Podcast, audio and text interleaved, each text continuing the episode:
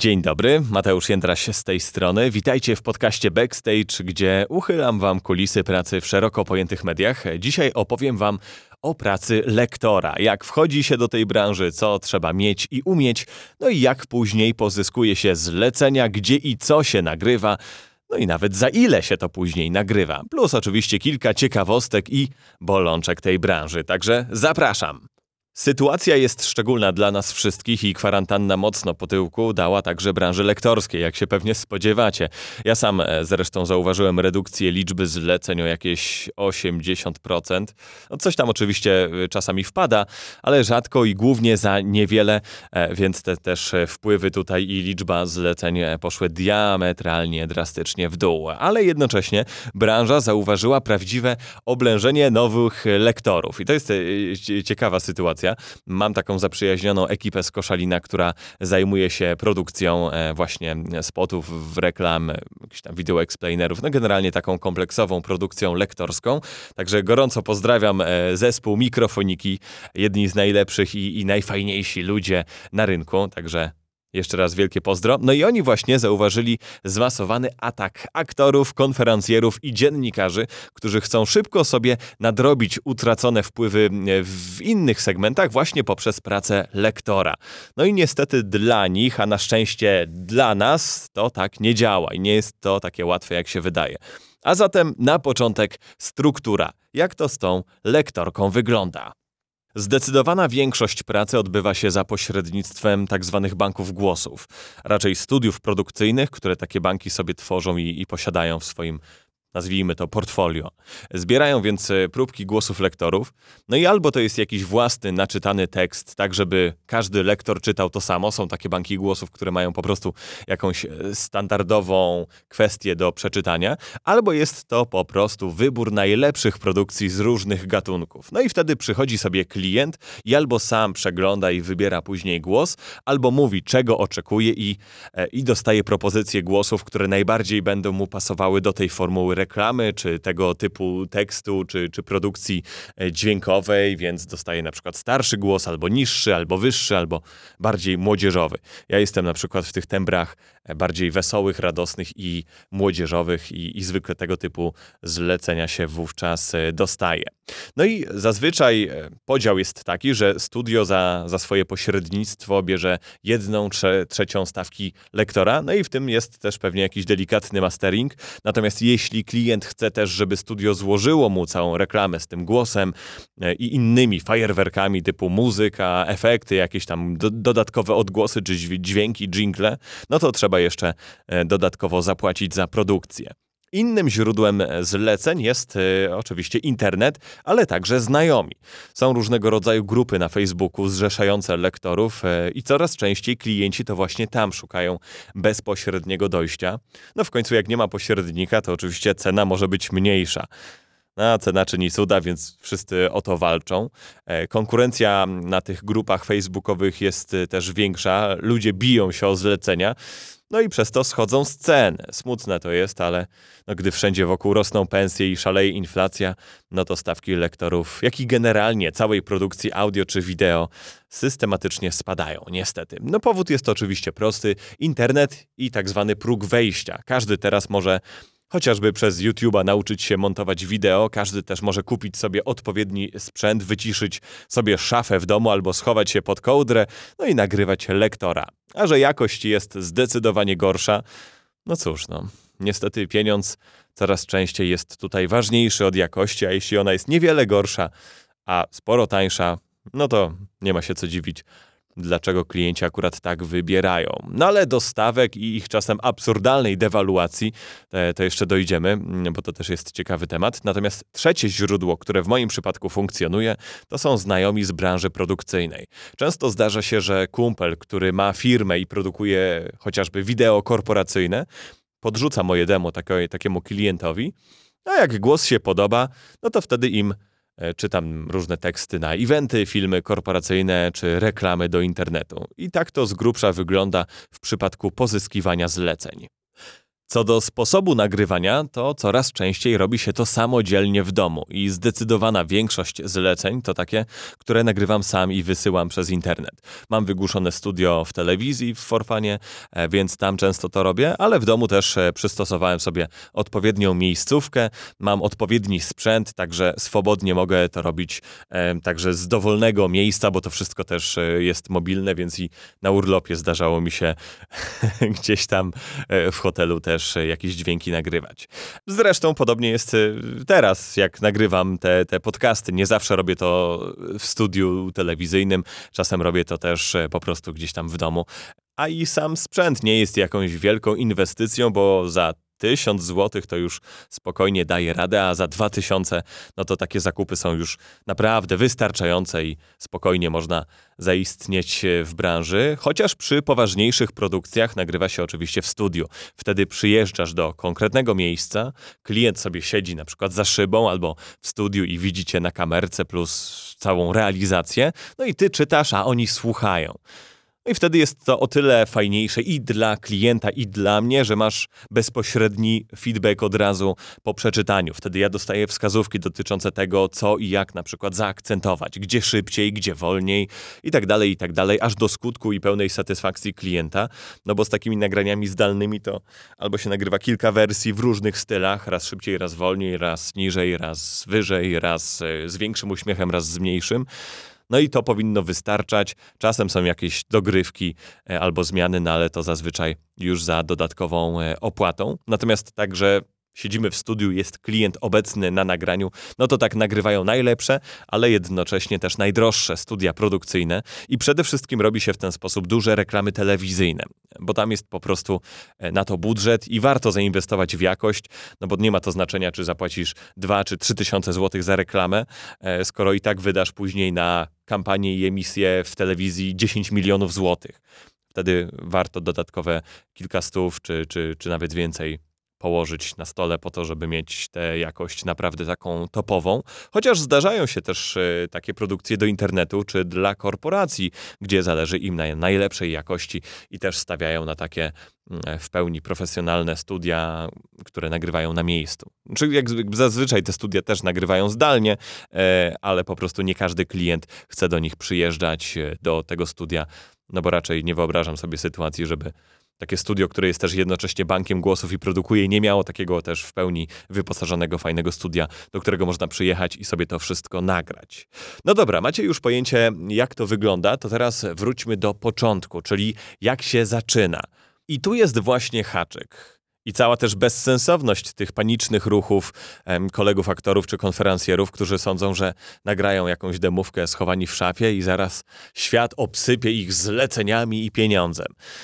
No niestety tak to w większości przypadków nie wygląda. Konkurencja jest bardzo duża, głosów i banków jest mnóstwo, więc generalnie no mija bardzo wiele czasu, zanim ktoś nas w ogóle zauważy. Wymaga to też regularnego aktualizowania demo, podsyłania się do tych samych miejsc kilka razy, co, co jakiś tam czas, co pół roku czy co rok.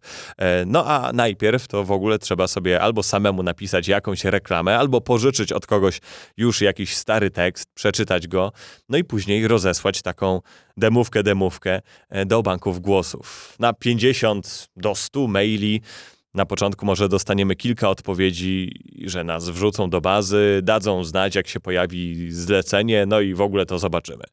Pewnie są przypadki oczywiście ludzi z naturalnym, genialnym wokalem, jakimś takim wybitnie niskim czy wybitnie oryginalnym, którzy nagrali byle co i nagle mieli wielki ruch w branży, no ale poza jednostkowymi wyjątkami to raczej jest żmudny i męczący proces. Przynajmniej tak było w moim przypadku. Po pierwsze, niczego nie umie się od razu, więc trochę czasu musi minąć i, swoje trzeba przeczytać, żeby rozwinąć takie umiejętności i robić to dobrze, bo nie wiem, czytać ładnie lekturę albo być aktorem i świetnie interpretować tekst, to jest mimo wszystko troszkę inna sprawa niż praca lektora.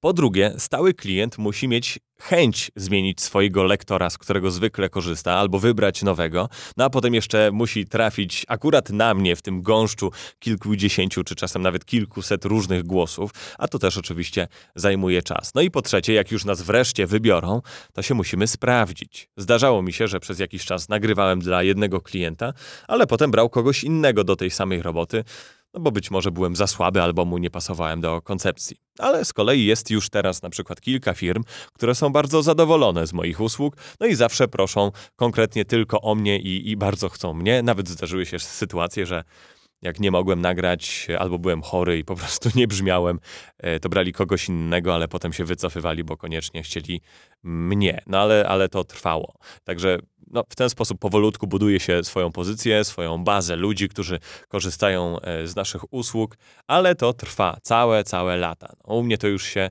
całkiem ładnie kręci i zdarzają się miesiące, że zarobię nawet więcej niż średnią krajową na czysto, ale pierwsze 2-3 lata to poza jakimiś małymi wyjątkami były to naprawdę groszowe sprawy, typu 200-300 zł miesięcznie e, i, w zasadzie nic więcej, bo zlecenia, nawet jak były liczne, to, to bardzo tanie albo rzadko się pojawiały i, i, to było bardzo nieregularne, więc po prostu no, trzeba dać się poznać, trzeba się rozwinąć i wtedy to już je jakoś idzie. No i tu gładko przechodzimy do stawek.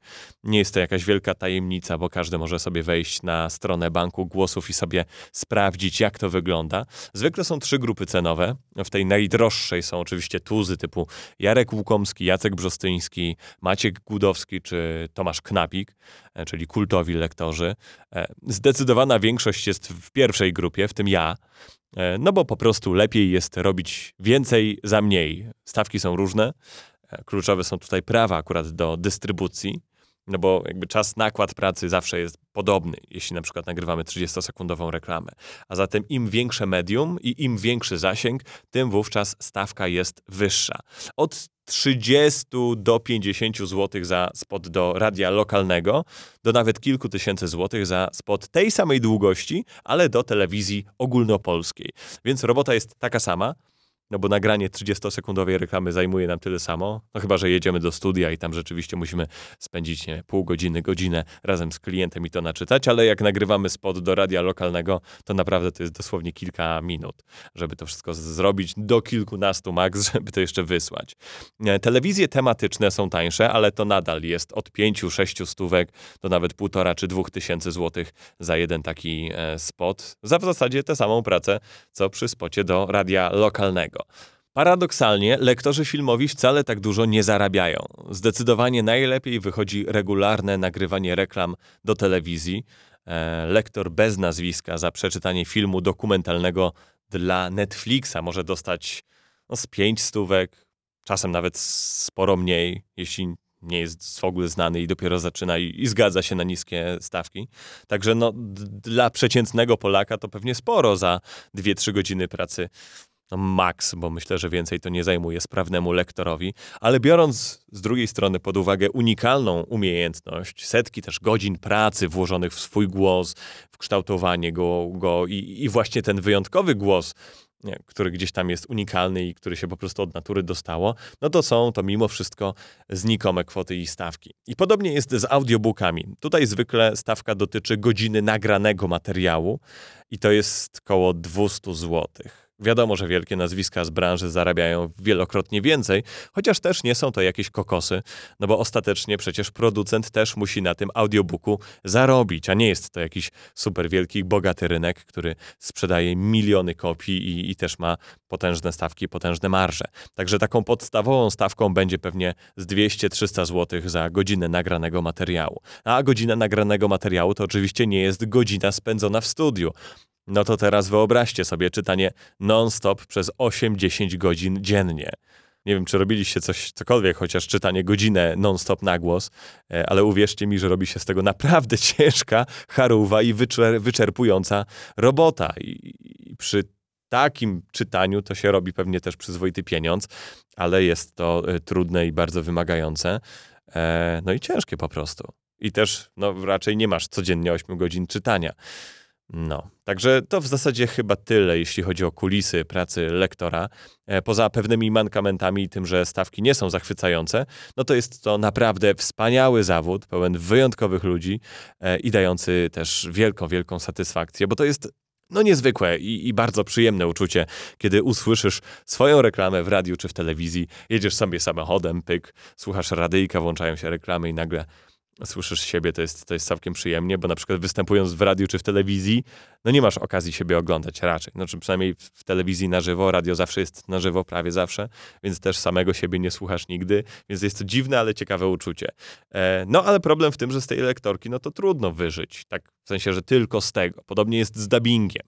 Poza absolutną czołówką, no to zdecydowana większość lektorów, jak i aktorów dubbingowych robi jeszcze inne rzeczy, a to jest po prostu jakieś takie dodatkowe zajęcie, dodatkowe źródło dochodów. Chociaż oczywiście no, marzyłoby mi się rzucić to wszystko, wyjechać w Bieszczady i tam z lasu nagrywać lektorkę i tylko z tego żyć.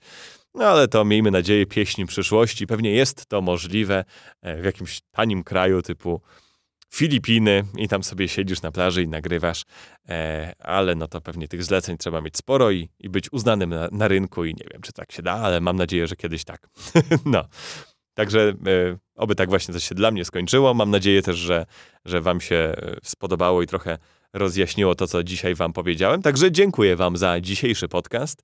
Mam nadzieję, że Was ukontentowałem, no i będziecie tutaj wracać i podawać dalej, żebyśmy sobie rośli w siłę i ten podcast się rozwijał. A jeśli macie jakieś pytania albo propozycje tematów, to oczywiście Wam służę.